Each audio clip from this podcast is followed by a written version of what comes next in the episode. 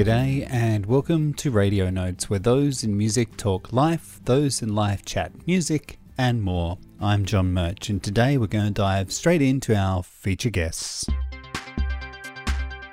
Charm of Finches, a duo of sisters swirling in the realm of dream folk. Sophomore album, Your Company, hinges on melancholia through a prism of rich laden harmonies. Sonically global appeal through mature instrumentation. Their latest has been produced and engineered by Nick Huggins. On a recent visit to Adelaide, before taking the stage for a headline show at the Wheat Sheaf Hotel, Mabel and Ivy had a chat. Ladies, welcome to Radio Notes. Thanks for having us. Thank you. What was the kernel of the idea for two sisters like yourself to combine to make a musical venture like Charm of Finches? Well, I think Ivy and I have just sort of naturally gone into music because we've had quite a musical childhood. A lot of folk music around us, with our mum doing choirs and our dad loving Bob Dylan and playing that in the background of our childhood.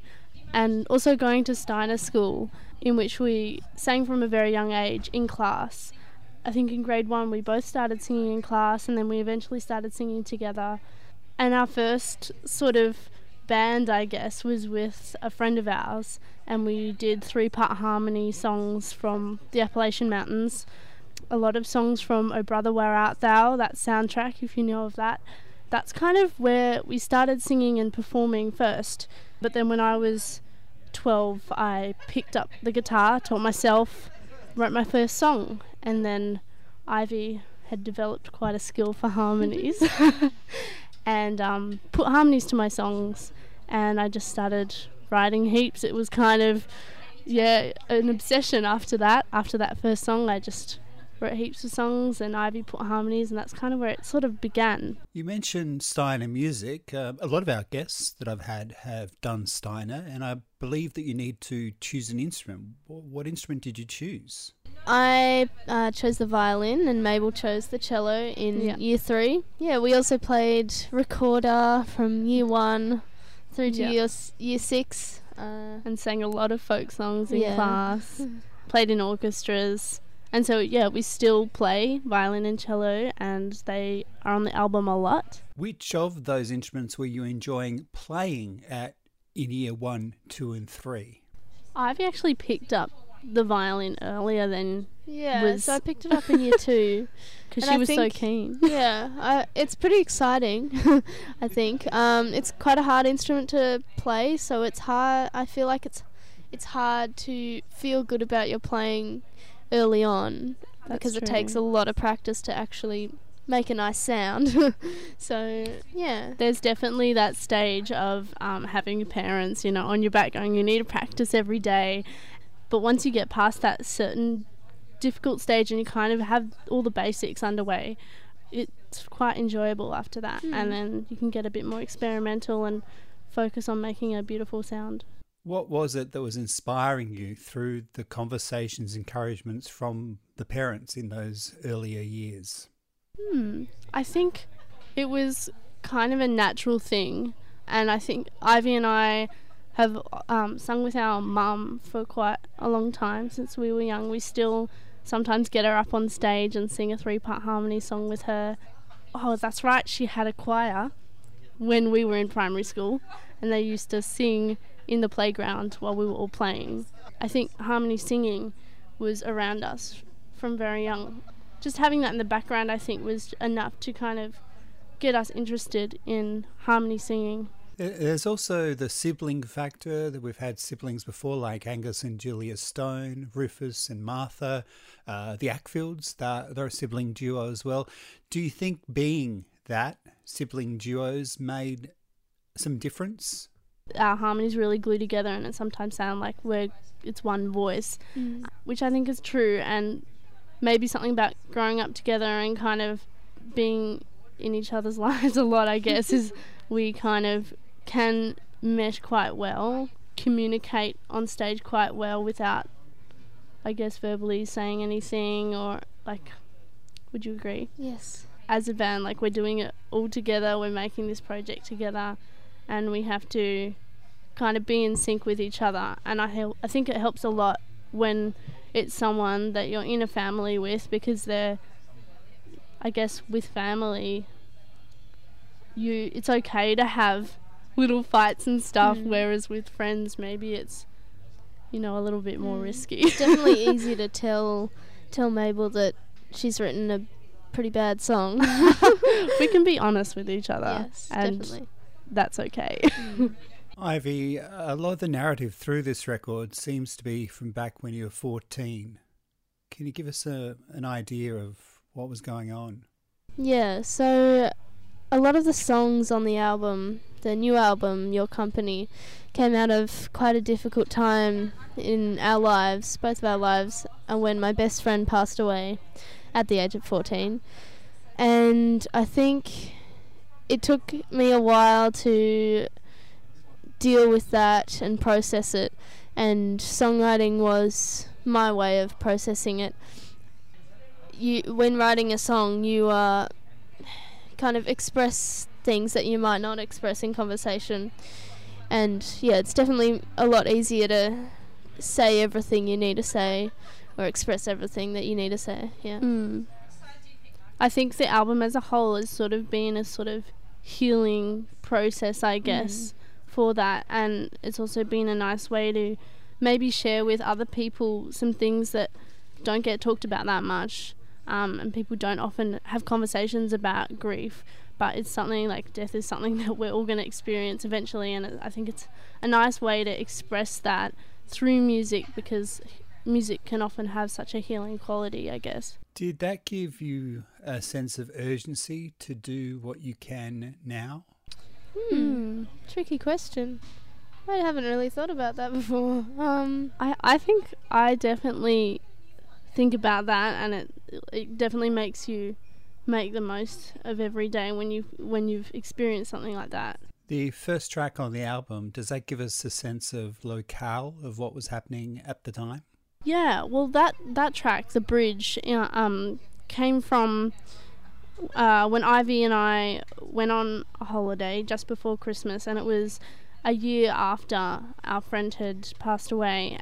We'd gone on this walk across this bridge and came across some young people who looked pretty sad, and there were flowers on the bridge, and we found out that they'd had a party, and one of their friends had jumped off this bridge for fun and unfortunately didn't make it.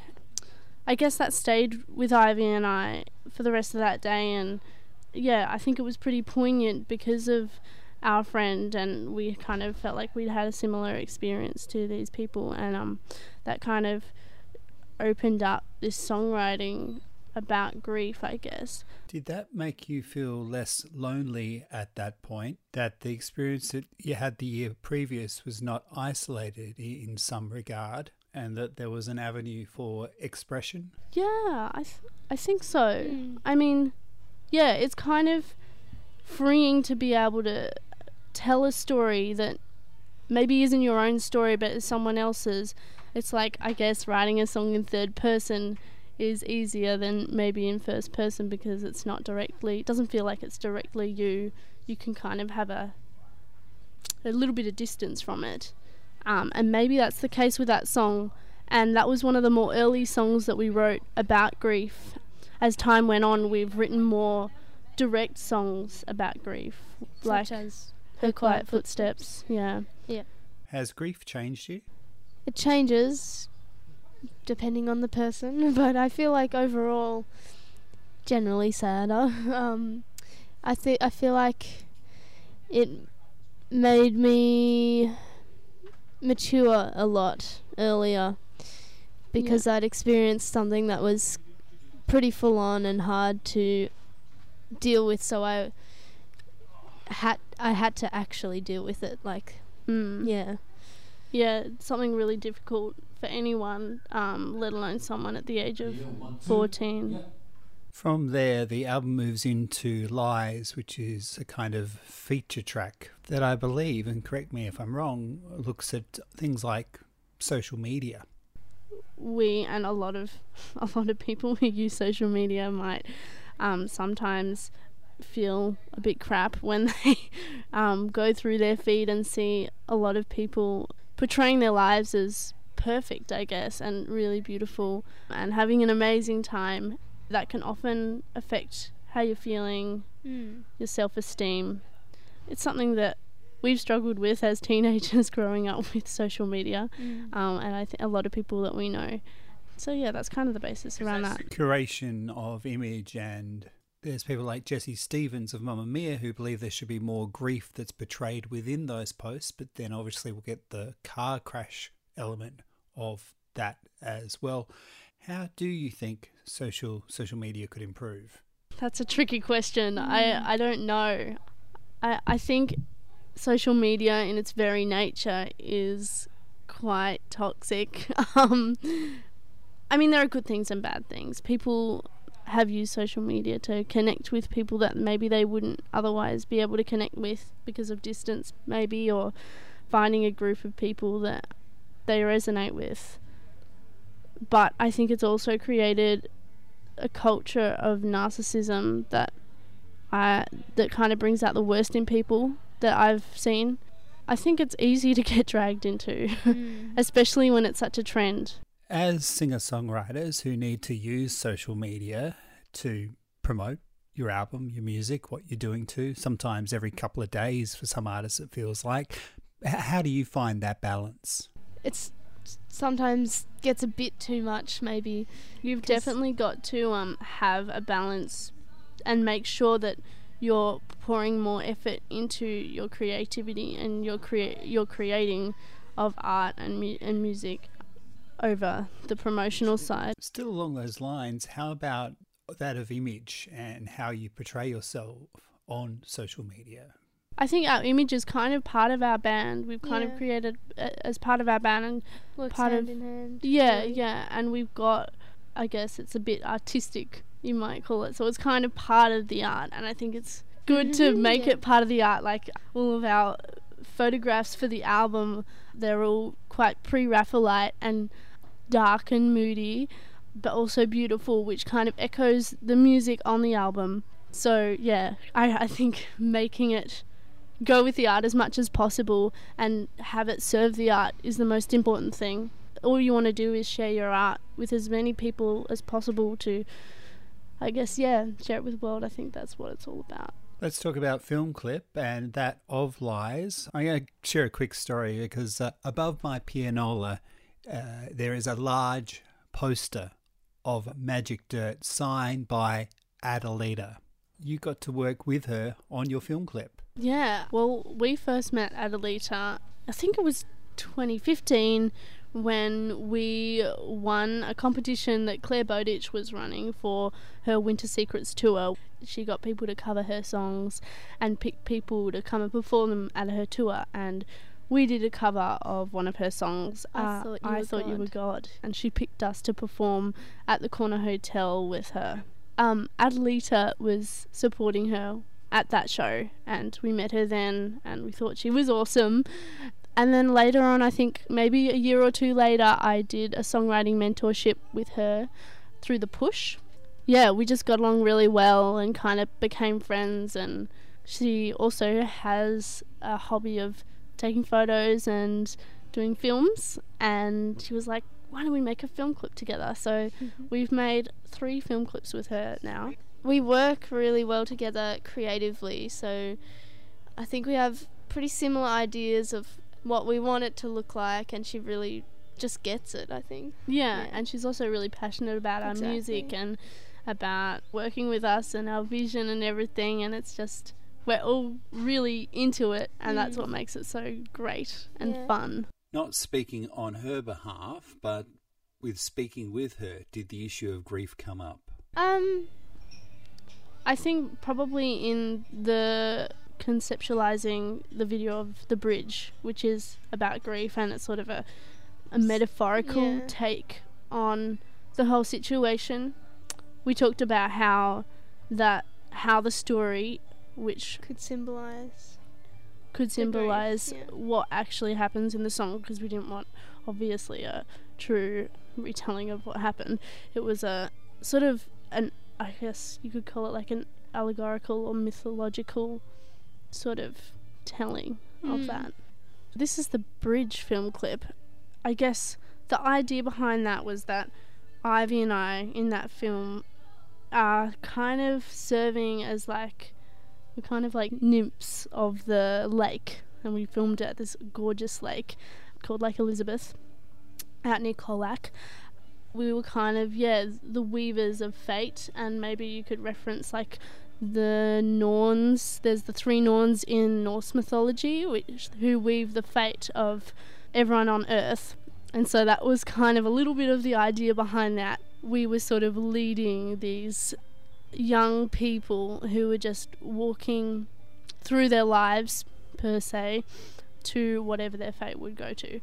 Now, if we go to the album, Your Company, that bridge, so to speak, across the album, what kind of readings were you doing, readings that were referenced whilst you were doing this record? Oh, that's a good question. I was doing literature around the time of some of the songs being written, and I'd read a book called Kitchen by Banana Yoshimoto, who is a young Japanese author, and it's a book about grief and love and loss, and we used that as a starting point for one of our songs called In the Gloaming, where we chose a page and took our favourite phrases from the book because it's quite poetic. This is the middle of the air kind of one, kind of Paul Kelly-esque. Yeah, that's another reference in there as well. When my best friend was quite ill, I was also in a Steiner class, and we had all grown up together, and we learnt this song, the Paul Kelly song, Meet Me in the Middle of the Air. We sang it all in harmony just before she died, while she was in the hospice. So yeah, it's quite a special song, I think. Yeah, In the Gloaming, the song In the Gloaming on the album. That little passage Paul Kelly uses is actually, it's originally a passage from the Bible. Yeah. Which is quite interesting. And I think it just said kind of exactly what we wanted it to say for the song. And as you said, that song also had a connection to a Japanese book, some writings within that. Just two things that were sort of in our minds when we were writing that song. A lot of these sort of references that end up coming into the songs that we write are quite subconscious, except for maybe Kitchen, which was us using that book as a sort of launching pad for the song.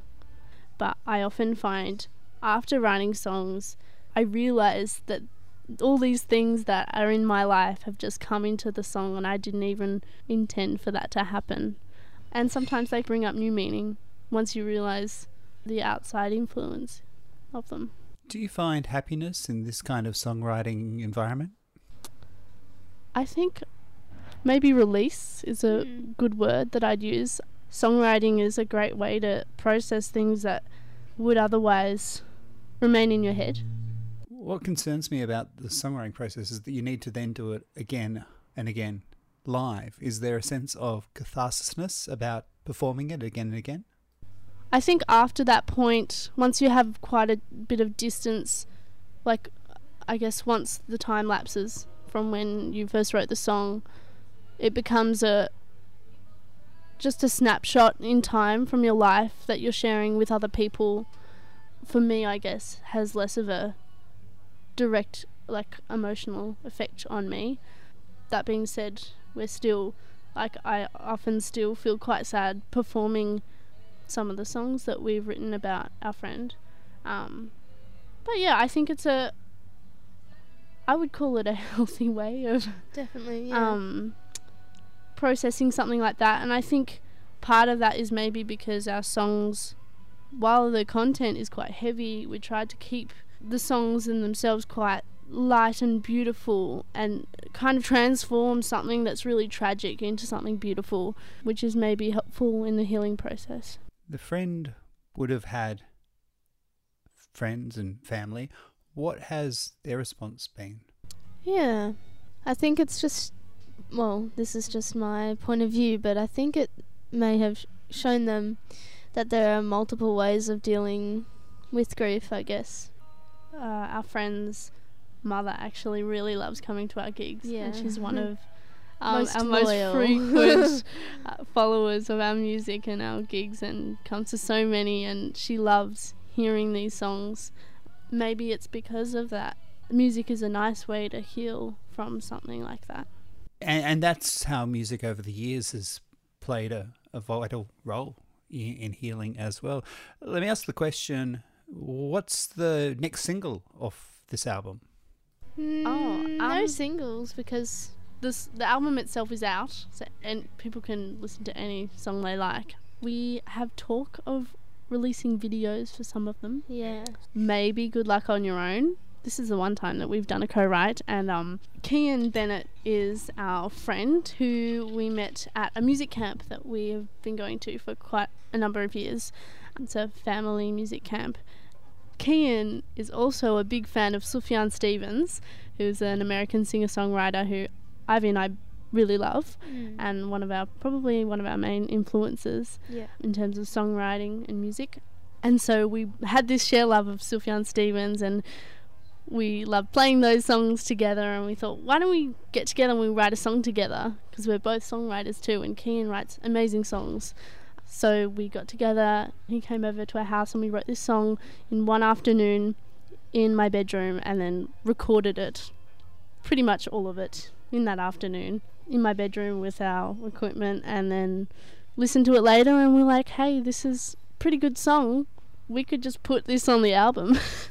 Your Company. So is that about platonic relationships? I think it's about all sorts of relationships and friendships. The song is a song about gratitude for the people that we find really important and special in our lives. When we wrote this song, we dedicated a verse to each different person that we really appreciate. That's kind of how it's all put together. Partners, or friends, or lost friends. It's a bit of a thank you song. By having it as last on the album, that being the track Your Company, is it in a way saying for all the grief you've been through on this record, there are a group of people that can come together and make it all right?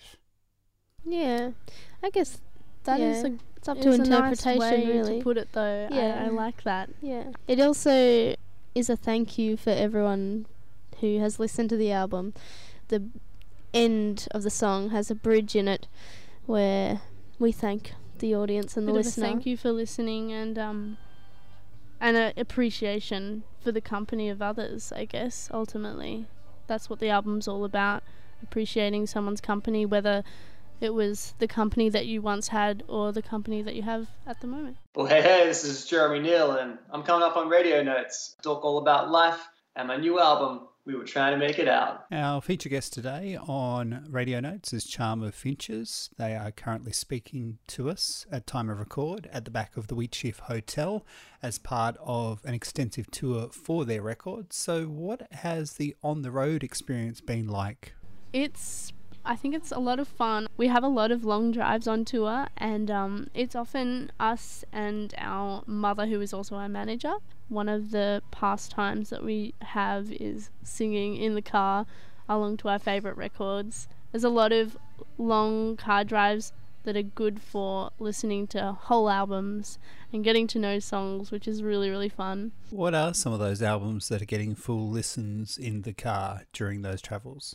Well, I think especially doing a lot of folk festivals around Australia, we get to know a lot of Australian artists.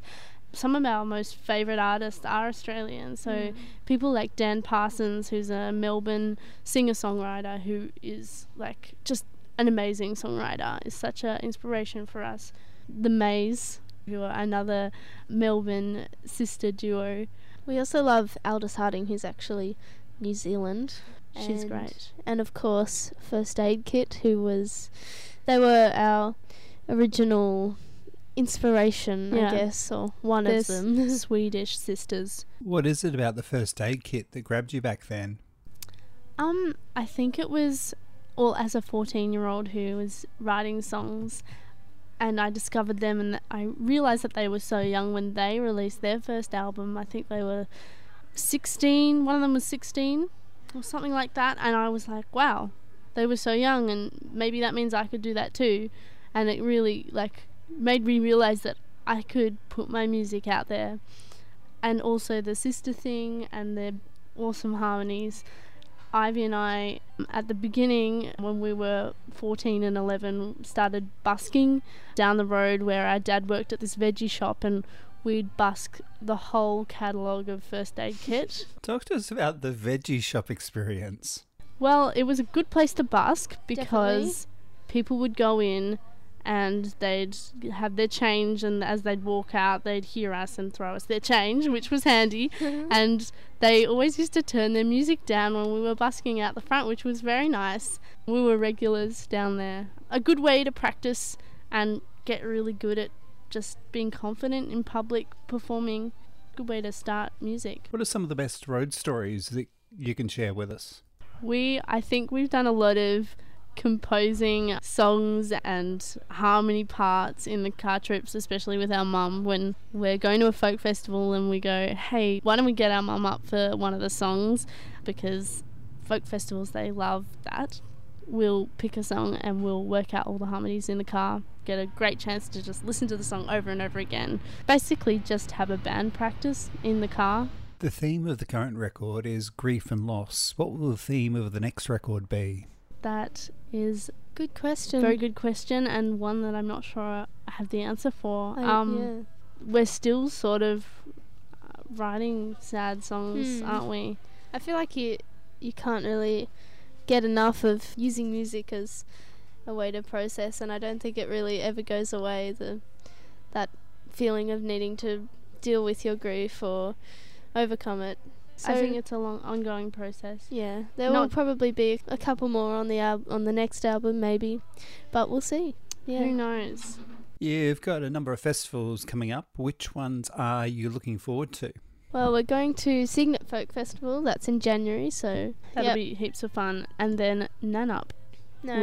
Before that, we're going to, in between Nannup and Signet, we're going to New Orleans for a Folk Alliance International Conference, which will be amazing. So end of February we'll be in Nannup in Western Australia. Yes, never been to Western Australia, so that'll be fun. It'll be amazing, an adventure. Yep. What else are you going to do in the US, in the States? Go to Disneyland? We're going to a fan. It has welcomed us to their retreat. I guess it's a songwriter's retreat normally, but she's let us stay there for a few days, and she's gonna show us around. Yeah, it's on a farm in Louisiana, which will be really fun. It's gonna be a short stay this 10 time days, but hopefully we'll get over there some other time. What do you want the listener to get from listening to your record? The theme of the record is about processing loss and grief. It's something that it's nice to express through song. Hopefully listeners can relate to the songs that we're singing in their own way, have access to feeling emotions that music evokes in a nice way. Ivy and Mabel, thanks for your time. Thanks for having us. Mabel and Ivy of Charm of Finches. Latest album is Your Company. They can be found online at charmoffinchesband.com.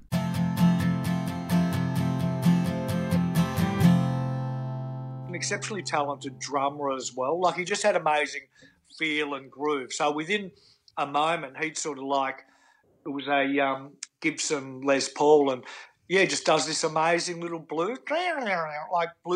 And like, he's just a kid, but he just had amazing, and a young adult, obviously, 20, 21, but incredibly talented. And same with drums. Like, he was an exceptional drummer, and he used to jam with a mate called Stefan.